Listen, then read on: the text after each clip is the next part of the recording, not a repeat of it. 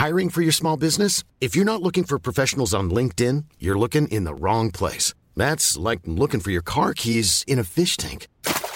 LinkedIn helps you hire professionals you can't find anywhere else, even those who aren't actively searching for a new job but might be open to the perfect role. In a given month, over 70% of LinkedIn users don't even visit other leading job sites. So start looking in the right place. With LinkedIn, you can hire professionals like a professional. Post your free job on linkedin.com slash people today. That's where Apple has to do some quite swift catching up in terms of can it be more relevant to me than what I have been using? Can it make good recommendations? Can it understand me? More from Stuart Dredge later as we discuss the UK's first week of Apple Music. Welcome to Tech's Message. I'm Nate Lanxon. And I'm Ian Morris. And we start with this week's picks from the UK Tech Tree. And we're going to start by talking about uh, a topic dear, near and dear to Ian's heart millennials. because according to an Ofcom report released a few days ago, millennials are snubbing the living room for on demand TV. And this is according to the write up we're using uh, by Sophie Curtis on The Telegraph, who writes that young people are deserting the living, living room uh, television in droves, preferring instead to stream video on their tablets and smartphones. And apparently, people between the ages of 16 and 24 only watch half of the TV live. The rest is all on catch up. Now, this, on the one hand, to me doesn't sound enormously surprising. Um, you know, I don't watch any live TV at all. I don't even have the box in the house that is enabling of that uh, service, although I do pay my license fee, I hasten to add. Um, so I'm I'm lower down here, so it doesn't surprise me that people a lot younger than myself are uh, using it half. If anything, I'm more surprised that it's as much as half. What do you think, Ian? Uh, yeah, I mean, I, I just hate the word millennials. I just don't even really. Every time I hear it, I'm like, what does that even mean? Oh, right, it means people, you know, born around the millennium or whatever, or people entering adulthood but, now, kind of thing. But you know what? That's what's weird about this is that it isn't even that. It's broader still. Well, that's what like, I was going to say as well. well. Is it? Is it not? Is it even more than that? It's as uh, it's it's as back far back as the early '80s, according to some people. But that's Most people virtually think... me. I mean, I'm only. I mean, I'm, I'm old, but I, I know I'm late '70s. So what? Early so '80s? I'm not okay, millennial. Then, let's use that as an unplanned benchmark. Okay. How much of your live TV watching do you do uh, live? Absolutely none. None at all. None at all. I can't. I can't be held to someone else's schedule, Nate. You you know that we're busy. We've got we've got things to do. I know, mate. I've been trying to get you to record this podcast for about yeah. the last two days. yes, I, I do apologise. Well. Um, that, that was because I was having a nap because I'm old. so you're bucking all sorts of trends, both those predictable yeah. and not. In that, uh, like me, you're watching no live TV. You're watching it all on catch up. I just can't bear it. I can't bear the idea of having to be somewhere at a certain time.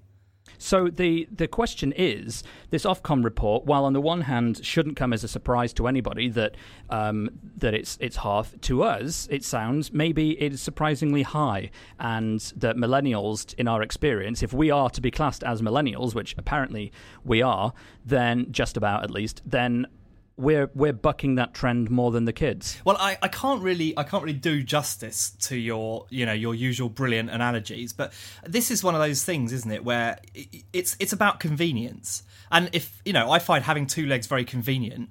And if someone gave me the choice of having a convenient two legs or a slightly inconvenient one leg, I would pick the two legs. So obviously, I'm not going to want to inconvenience myself by having to be somewhere to watch TV when I can later go online, click a button, and enjoy it. And, and you know, I, I, I watch a lot of iPlayer with the kids as well because kids really just don't understand why stuff isn't on when they want it to be on. And obviously that's partly my fault because I've brought my kids up to say, "Hey, well, let's watch a Peppa Pig then." And I press a button and there's Peppa Pig.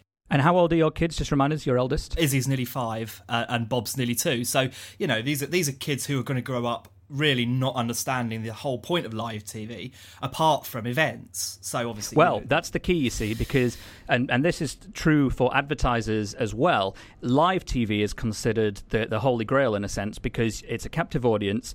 People are talking about it, sharing about it, sharing it, and you know, getting your hashtag trending, and particularly for the kind of the primetime X Factors and panel based voting musical shows and things like that's the reason that there are so many of them is that there's a huge commercial interest and people do want to debate them. Mm. And you cannot physically do that in the same way using catch up. So it could well be that it's going to be basically cooking and antique shows all day in the day. And in the evening, it's going to be nothing but live broadcasts of X Factor and other shows. And periodically, there'll be some lambing live and there will be Autumn Watch. And maybe EastEnders live because they do that every now and then, don't they? But I mean, in a, in a in a weirdly perverse way, this is this is back to the origins of TV, where it wasn't possible to pre-record anything, and everything had to be live. You know, we're going to just see them go crazy and feel like everything has to be live in order to generate that thing. But actually, in many ways, that's that's not necessarily true. Like I don't actually because I'm I mean, it's say I loved X Factor, which I don't, but say I was really interested in that kind of program where I wanted to see a talent show. Um, I still wouldn't probably watch it live because I don't feel like I need to be involved in that at the time. Unless I was on Twitter, I'd, I'd feel perfectly happy watching the performances afterwards and maybe skipping all the you know nonsense in between because they have a lot of this you know heartbreaking story about how Duda's gran is the only thing left and he's singing because of his gran inspiring him. You know, I don't need to hear about that. I want to know whether the singing's any good or not. Presumably, mm. not although not that singing's got a great deal to do with talent shows. I think that it, it's quite good for for journalists on a on a on a uh, industry note, I, I, I, know at least one freelance entertainment uh, writer who said that he used to get quite a lot of commissions by tweeting, live tweeting a lot of the live shows, and his mm. comments that would get retweeted, they'd be seen by other outlets, and uh, and he'd get commissions that way. So, there, I mean, for, whether you're a consumer, an advertiser, whether you're inside the industry, it does seem that live and and particularly events, as you say, are the things pulling together. My worry is that we get to the point where we're broadcasting things live that are a detriment to the content because for example i remember there were li- they were live once live broadcasting a volcano that was going to at some point erupt and the only thing that erupted was my blood pressure and my feeling of utter disdain that uh, somebody is in possible they could put this on the TV and that I would know that it even existed. Knowing about it was annoying enough. um, Okay, I think that'll do. But let us know what you think. Podcast at natelanxon.com. If you consider yourself to be a millennial, does this profile of you from Ofcom suggest uh, does it come across as accurate that uh, you only watch 50% of your live TV? Or if you are older or just at the very outer outskirts of being a millennial, like Ian and myself apparently, and you buck this trend in some way, let us know too. We'll read out some opinions next week. Podcast at natelanxon.com. Ian, it's time to talk solid state mm. drives. It is a very exciting topic. I'm personally of the opinion that flash memory is one of the few things in tech, with the possible now exception of very low power CPUs, that still maintain a, a degree of magic. I feel that a number of years in the industry writing about everything that is being hap- that is developing in the world of technology. Eventually, everything is basically fine. Flash memory, and particularly, I, I, speak of micro SD cards, which are now up to the, the realms of you know half a terabyte or something ridiculous, 128 gig, 256 gigabytes on a on a, a chip the size of a thumbnail, and not even a big thumbnail. You know, yeah, like a really stunted thumbnail, but but more even like a, a, a sort of pinky fingernail, really. Exactly. We're talking huge amounts of data. So I always like to note when we have massive doublings of capacity, and it excited Ian as well when I suggested we talk about this. Samsung has announced a laptop SSD, and this is of the size that can fit in a MacBook. Uh, it's the same size uh, that would go into, say, a PlayStation. They're the same size disks. This is an SSD that has two terabytes of storage. It is obviously very expensive. I'm not sure how much the UK price is just yet because it literally just got announced. But two terabytes, that's a doubling of the previous maximum of one terabyte. And one of those, um, I've got one in, in my MacBook, and although it was half price when I when I got it, it uh, the retail price was four hundred and forty nine pounds. Suggested. I've, I've, just looked. I've just seen the US price. It's uh, it's not cheap, is it? How much is the US price? Well, from what I can see here, um, the two terabyte 850 Evo is eight hundred dollars, and so, the 850 Pro is one thousand. So it's probably a little bit more than the one terabyte was when it came out, which is which is actually better than I would have expected. But we're still talking probably half a grand for two terabytes. Now, mm. solid state storage is amazing because it is incredibly fast computers boot up in a very, very small amount of time. But the reason that it's particularly interesting to us, and I think this is what we wanted to discuss most, Ian, is that as devices are getting smaller, flash memory is getting much more capacious, if you like. Mm. It means that we get, basically, for most people, very good amounts of storage in most consumer devices. You know, the, the new MacBook ships with um, up to half a terabyte already, the MacBook Pros are up to a terabyte. But if you do need huge amounts of um, storage, for, say, lots of HD editing or even 4K editing on a laptop if you're shooting out in the field, you have to still consider spinning disks.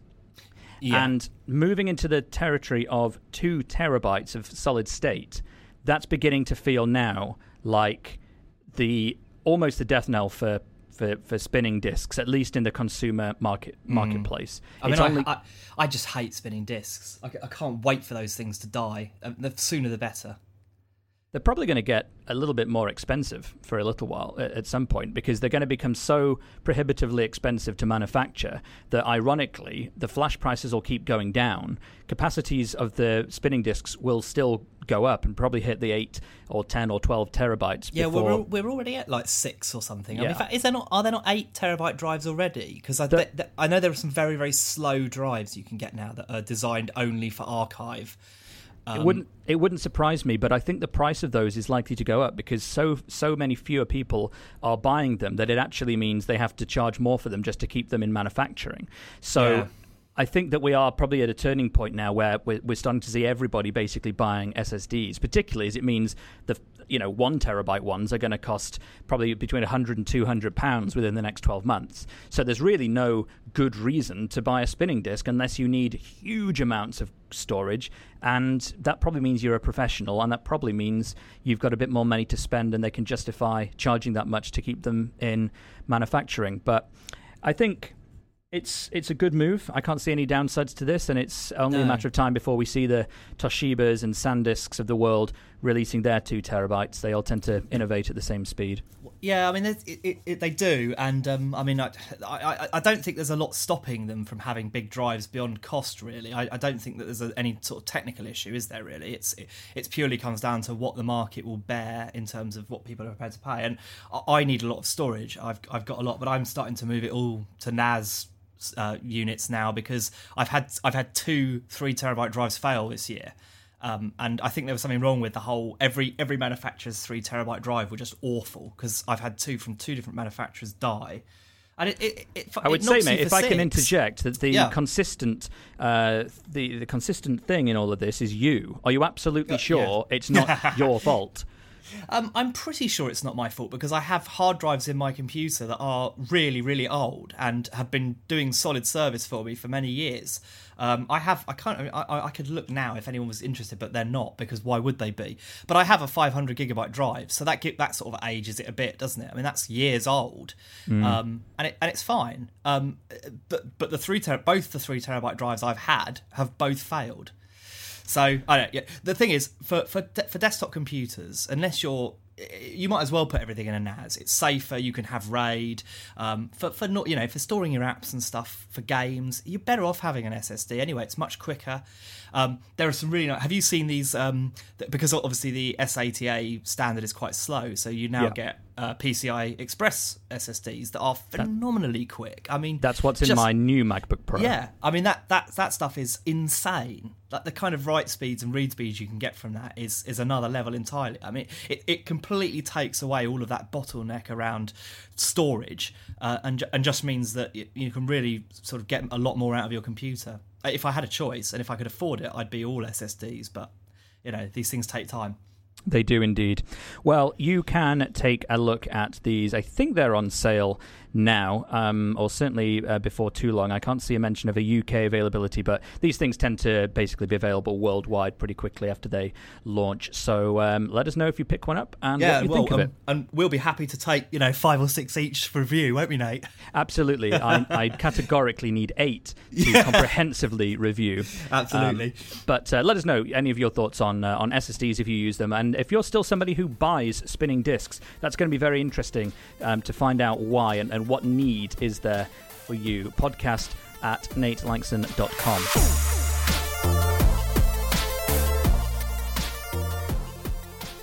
Well, let's talk a brief moment about feedback. Um, we've had a few emails that we had about cinema, so thank you to everyone that's still um, ranting about 3D cinema. But I wanted to point out just one quick note that came in from Dennis in Ireland, who said that he's loving the show and that we've actually got four reviews on the iTunes Ireland site as of today, and they're all five stars, including his. Thank you very much. And uh, he started listening to the show after he heard me on Tech Stuff, the podcast that I did with Jonathan Strickland.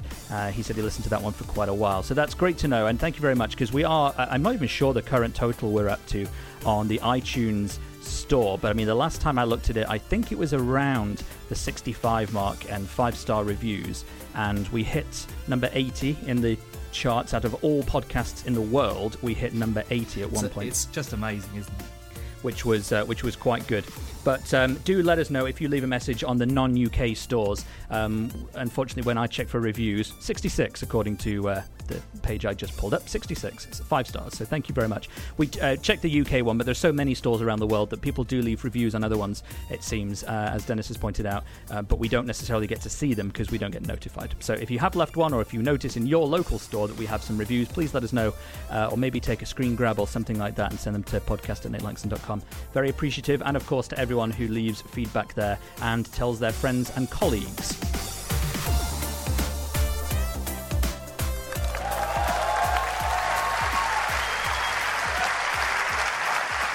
Today we're announcing Apple Music, the next chapter in music, and I know you are going to love it. One week ago today, Apple released Apple Music to the UK and the world. Its answer to Spotify, the opening of the iTunes Store to subscription paying listeners. Its new beginnings as a global music radio provider. Back at its unveiling in June, the company made some typically lofty claims about the importance of Apple Music. Things like, Apple Music is all of the ways you love music all in one place. and other things like, It will change the way that you experience music forever. And just when we thought, yeah, yeah, this is iTunes Radio all over again, US only release, blah, blah, blah. And we're launching in over 100 countries later this month with iOS 8.4 for your iPhone, iPod Touch, and iPad, as well as a new version of iTunes for the Mac, a new version of iTunes for Windows, and Android is coming this fall. Well, Apple Music has been available for a week now. I've been using it, Ian has been using it, and Stuart Dredge, a media expert and journalist for The Guardian and Music Ally, has been using it. We've learned a lot about how valid Apple's faith is in its service as the be all and end all of music services. We've experienced things we like a lot and some things we don't. It's too early to draw any fair conclusions yet about the product because so much of what Apple intends it to be relies on customers using it and thus giving Apple the information about their listening habits that it needs to offer a personalized experience. It also needs artists to fulfill their end of the so called bargain, filling up the social networking side of the platform with yet more content aimed at bringing fan and musician ever closer together.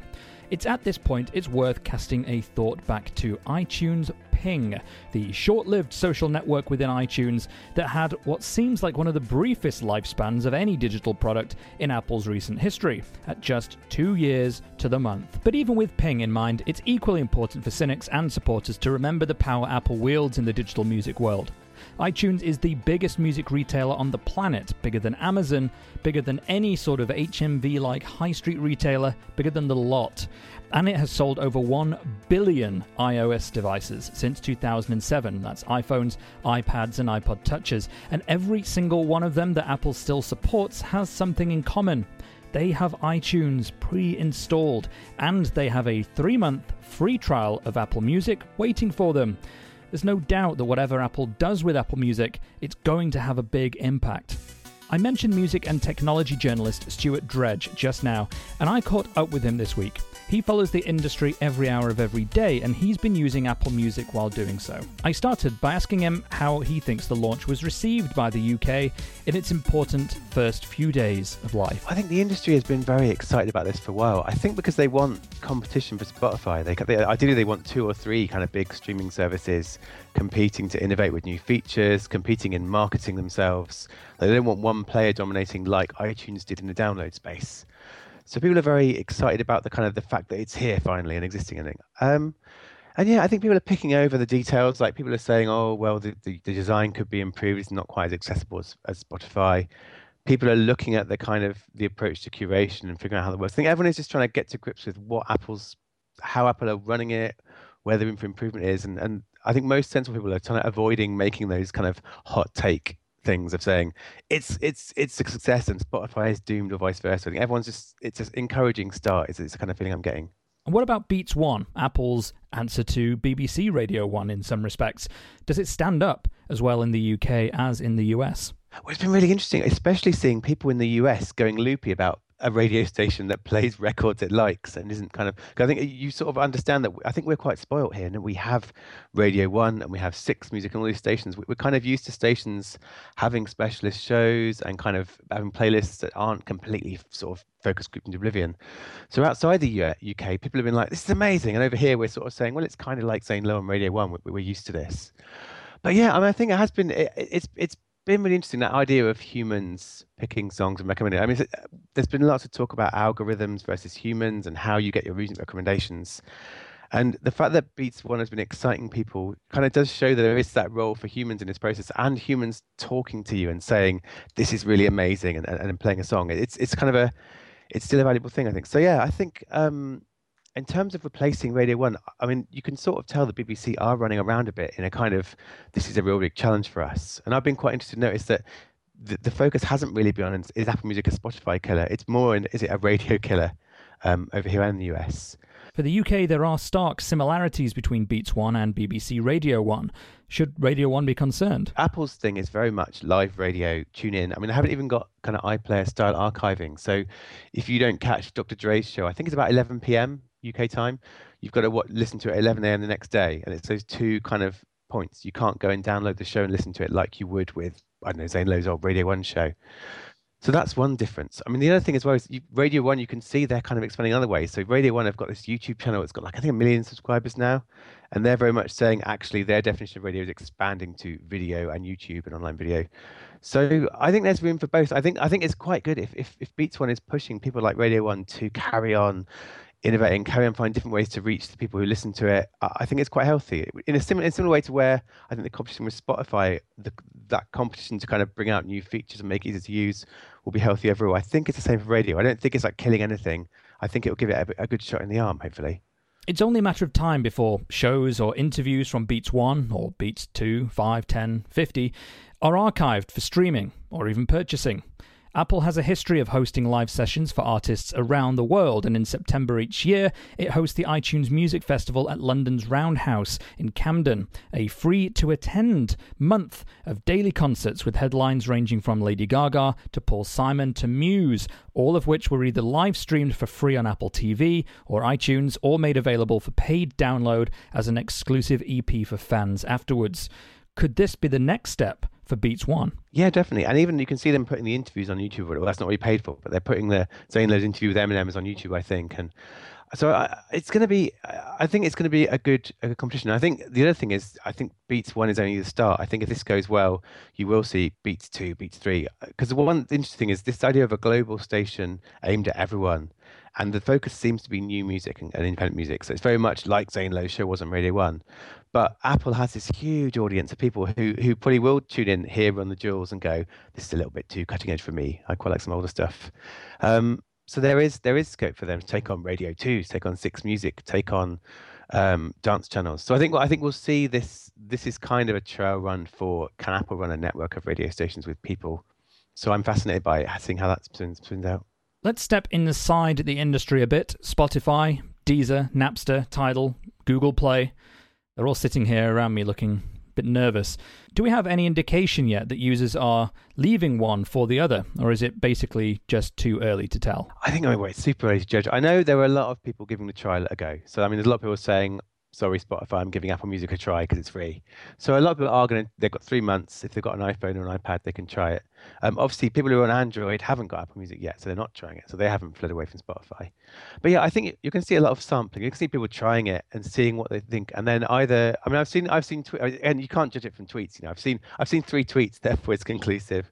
Um, but I've seen people saying, "So long, Spotify, this is great," and I've seen people saying, "No, I'm back to Spotify. I couldn't couldn't hack this." So it really is going to be in three months' time. We'll start seeing if Spotify has cancellations um, or if people start flooding back to it. Um, yeah, there'll be a lot. I think I think pretty much anyone who is on Spotify but has an iPhone will be giving this a try because they they've already shown they're interested in streaming music and interested in paying for it. So uh, yeah, there'll be a lot, a lot of sampling, I think, rather than anyone deciding for sure yet.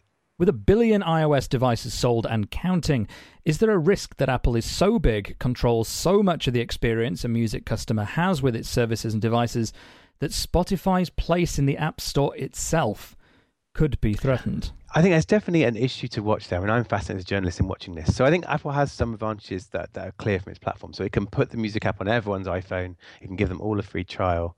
Uh, it can do massive promotion. It can it can you know run ads on TV, which are for Apple products still, but promoting the music service. So those are some advantages. The other thing it has is it has that thing of if you pay for a subscription um, for Spotify, uh, Apple takes 30% of the cut. So for that reason, people like Spotify will charge sort of twelve ninety nine if you subscribe through iOS, because that lets Apple take its thirty percent while Spotify still gets a tenner. So in in a way, because Apple has that App Store and it has that cut of revenues, rivals often have to up their price, whereas Apple can leave it at ten quid and it still gets all the money because it's a platform owner. Um, anything anything more than that, I think I think Apple is too smart to go down that route because there's already been talk about is there anti-competition issues here. I think Spotify has already shown it's willing to go and complain to the regulators if it sees bad being done. So, in terms of disincentivizing people directly not to have Spotify or or hampering its app being approved, I'd be really surprised if that happens because that would be that would be an instant complaint to the EC and to the FTC in the US. To close, Stuart comments that the winner between Spotify and Apple is not going to be its catalog or the catalog of any of these services, but more about which of them knows the customer best and offers the most personalized experience at the end of any free trial. A long free trial was a good idea because people have shown before that you if you give someone a week's free trial of a streaming service, it's not really enough time for them to know whether they like it or not. Um, it's I mean it's done a good job on the I mean the playlists look really good. The, the kind of the, the curated playlists. So I mean, I keep getting recommended Snow Patrol deep cuts, which I'm not entirely convinced by because I'm not a big fan of them. Um, but they have got a, a sort of a, quite a deep list of stuff that's kind of theme playlists or bands or so on. So we're doing a lot of work, I think, on the back end. Um, one thing I'm seeing as not necessarily something doing wrong, but something they have to catch up with is that Spotify in particular, if you've been on there for three years, it has a lot of data about your listening habits and it's got quite a smart um, division of its company focused on using that information to make better recommendations, to kind of connect you with playlist creators you like. A lot of the kind of the human human sort of algorithm stuff. So Apple's gonna have to catch up. I mean, thinking of my example, I mean, iTunes doesn't know very much about my music habits because I haven't really bought much from it in the last few years because I was using Spotify. So it knows I bought the Beyonce album, it knows I bought the Taylor Swift album, and it knows I bought a couple of other things that weren't on Spotify. Whereas Spotify knows everything I've listened to for five years. So that's where Apple has to do some quite swift catching up in terms of can it be more relevant to me than what I have been using? Can it make good recommendations? Can it understand me? Well, Ian is still here, of course, and I wanted to get his views on Apple Music. And one of the things I wanted to talk to you about first, Ian, was um, streaming and particularly the quality of streaming. You and I, um, over the years, have had many conversations about music quality and the benefits or lack thereof of lossless and high res and things like that. And one of the things that I've noticed in using Apple Apple Music so far is that if you're connected to Wi Fi or if you download a song to your library to play back, you get basically the same quality version that's in the iTunes store, which is 256 mm. kilobits per second in AAC, which, for the sake of argument, is basically the same as Spotify's top end setting and Amazon's standard MP3 setting. Where this, I think Google does about 256 MP3s as well, so it's probably a bit better than that. It, it is. Some of them are complicated because they're variable bit rate, whereas Apple's is constant bit rate. So, but I think broadly speaking, they're all roughly around the same point, the, the high end of of what is possible for each format. Um, what I've noticed about Apple Music though is if you stream a song over 3G, it is streaming at a noticeably lower bit rate. Now that's noticeable to me, and I am um, you know, listening out for this kind of stuff, to be fair. And it's not that it sounds bad, but it is very clearly lower res. It's got all the telltale signs of a um, not badly compressed audio file, but one that has been, been compressed at the, the level to ensure the minimum file size while maintaining the feeling of CD quality, which is that kind of crystalline sort of high end, but you can hear cymbals sort of wobbling because they, they are, haven't got enough data to save the shimmer of a cymbal for one thing. And weirdly, that was what I noticed with the Beats One launch. Actually, at the start of that, it was I, I could hear all that shimmering and it was awful. And then suddenly the the variable bit rate seemed to, or because they have various streams, don't they? I think that they dynamically shift you around, and then it suddenly got better for the Beats Audio. This is the thing; they haven't come out and explicitly said so. Um, I think Eddy Cue tweeted that there is a difference for streaming or for mobile, but we don't know how extensive the difference is. Whether it's adaptive bitrate, which is what for most people you notice if you press play at iPlayer and you think the picture's a bit blurry to begin with, but then it sort of sharpens up a few seconds later. Mm. That's called adaptive bitrate, and it means that if you don't have enough bandwidth on your internet connection, it will just choose a lower quality beginning of the file or middle of the file, and um, and as your increase as your buffer increases, it can download higher quality. The difference is is that on Spotify you can change this. So there is a, a, a, normal setting, there's a higher setting, and then there's a what they call extreme, which is 320, which is for all intents and purposes the same as all the download stores. And Apple does not have one. My guess is that it is to preserve data usage on mobile, not for their benefit probably, but for users uh, not being stuck with large data bills. But I'm very perturbed that this is not an option yet to change. And I hope an option to change this comes with iOS 9 because although I I'm not going to say that if I'm just streaming a song, I'm super concerned about quality because it'll mean I'm outdoors and I'm on headphones, I'm moving. I'm not at home connected to my hi fi, my big speakers, where you'll really notice that. Um, but it bugs me that I'm going to notice this every time. And I would just love, as a paid user, or will be in three months' time, be a paid user, um, I would just love to be able to change that, that quality to at least be uh, a, a, the same as the iTunes Store if I download Do them. Do you not think though that it might be one of the very tr- traditional Apple things whereby they're just trying to make it nice and easy for everyone, and and that's why they haven't put that choice in, rather than get people who are possibly going to be the least technically literate streamers of anyone um, and just not give them the choice so that it doesn't confuse them. Yes, um, I mean, but I, I don't personally agree with that as a as a standpoint because I think that you put it in a settings menu and no one ever needs to see it until they decide they want to change. Aha, it. and that's the key point because that's what they do for ripping CDs. Is that there is a right. um, there is a default for for converting to uh, if you basically if you rip a CD into lossless and you want to move it onto your phone. Previously, there was only one setting, which was to compress it down to the same as the iTunes Store, which at the time was 128 uh, kilobits AAC. They eventually changed that to give you the option of, of choosing a higher bit rate um, for those on the fly conversions. But you've got no control over whether it's AAC or MP3. You can't pick the bit rate other than the two or three Apple offers you. And I think it would be good, at least to remain competitive with Spotify, for Apple to integrate a, a, quality control, particularly when it comes to 3G, because it does, at the moment at least, offer Spotify competitive advantage, saying if you stream over mobile, you can choose high quality, you know, and, and high quality was Tidal's big pitch. Might not be a big seller, but for nerds and, and people like me, who is both a nerd and myself, uh, this is quite an important issue. Yeah, definitely. And also, Apple's gone to a lot of effort recently to improve the DAC quality in the iPhone so that it's actually very good now. Yeah. Um, so why not make take advantage of it? Well, the last thing I wanted to ask you about with uh, Apple Music, Ian, is how you're finding recommendations. Because on my side of the fence, I'm going to be most interested in hearing sort of unusual heavy metal that I don't already know. And I put a lot of time and effort into staying ahead of the curve and listening to new bands.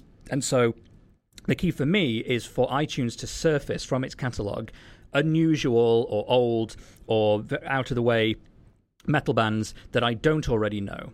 Currently, despite using iTunes for 10 years, the music it's suggesting to me on its For You channel, the kind of radio and playlists part of Apple Music, it's stuff I either already own, despise, or I would consider largely irrelevant. For example, it knows, iTunes knows, that I have. Um, uh, uh, all of Funeral for Friends albums. They're not particularly metal, but let's just go with that. F- for some reason, they're on top of my head.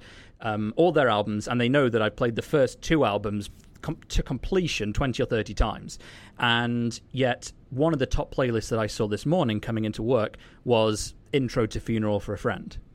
now, there's no yeah. need for it to be there. I like it. And yeah, maybe I'll go and listen to a bit of Funeral for a Friend later today. But I'd much rather it say, here's this unusual band from France who has the same like. drummer and bassist from this band, which we see you like, that sounds like this other band we see you like. Um, maybe you'd like this one. It doesn't need to be manually curated, but it should recommend those. And Spotify tends to be better at that so far. And I wanted to hear your thoughts on how your experience has been because you listen to quite a lot of um, odd electronic music and trance and EDM and Katy yeah. Perry. So but you know what's interesting as well? I mean, you, you you basically use iTunes all the time, don't you? And I don't at all. And I don't, in fact, even now, I don't have my library in iTunes, so it doesn't really have any play counts for me. Um, and uh, what it's done is pretty much picked the sort of thing that I would probably listen to for the most part. Like not the stuff that I really I like, but I tend to listen to a lot of kind of quite middle of the road pop kind of stuff when I'm working or whatever.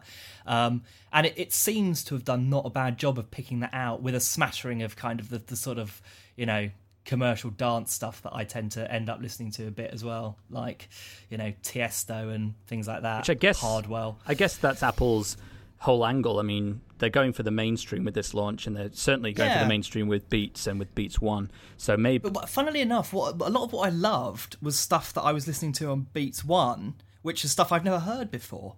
So I think because what they did with you know what I've, I've quite liked about Beats One, particularly on the launch night, was that they uh, not Zane Lowe. I didn't think he was particularly good, but with a lot of the other DJs, they actually played some really good, interesting stuff that I wanted to hear more of. So I did do a lot of loving that. But that hasn't really shown up, I don't think, in the For You thing. But I don't know why. I haven't used it enough, I don't think. I think ask me again at the end of the three month trial, and I might have a better answer for you. Well, we certainly we, we, will. This is the last episode that we're probably going to talk about Apple Music at, at any length.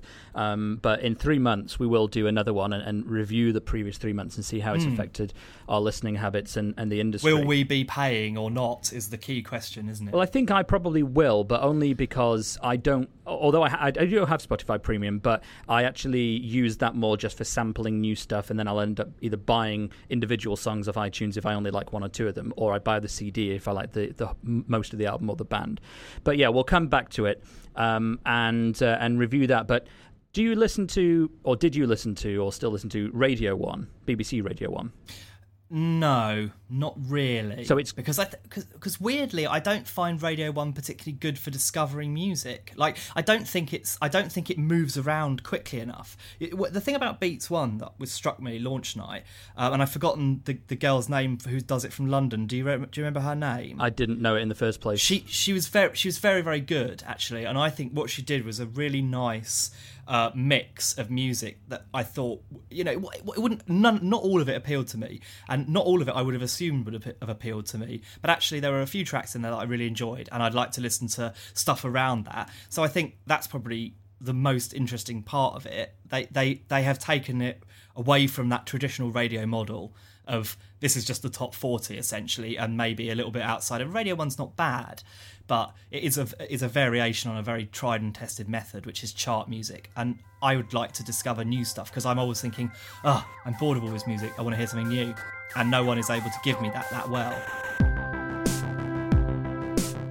Well, that's going to do it for this week's Tech's Message. Thank you so much for listening, and thank you, of course, to Stuart Dredge for talking to me about Apple Music. And of course, for anybody wanting to do something as a thank you for the show every week, the best thing you can do that would mean the most to me is to go to iTunes and leave a review, letting other people know that you enjoyed the show. Or, of course, tell a colleague, tell a friend about the podcast. And if they're not listening to any podcasts already, maybe offer to help them. Download an app for them, give them some advice about how apps work when it comes to podcasting on mobile devices, and maybe subscribe them to Tech's Message First if you think they're into tech or any other podcasts. Basically, the more people listening to podcasts, the more chances there are that they'll tell someone else to start listening to them too.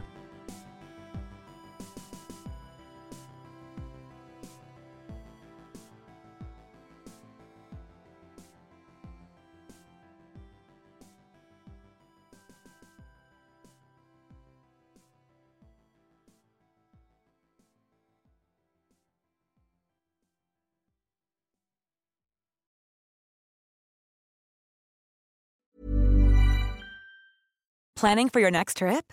Elevate your travel style with Quince. Quince has all the jet setting essentials you'll want for your next getaway, like European linen, premium luggage options, buttery soft Italian leather bags, and so much more. And is all priced at 50 to 80% less than similar brands. Plus, Quince only works with factories that use safe and ethical manufacturing practices. Pack your bags with high-quality essentials you'll be wearing for vacations to come with Quince. Go to quince.com slash pack for free shipping and 365-day returns.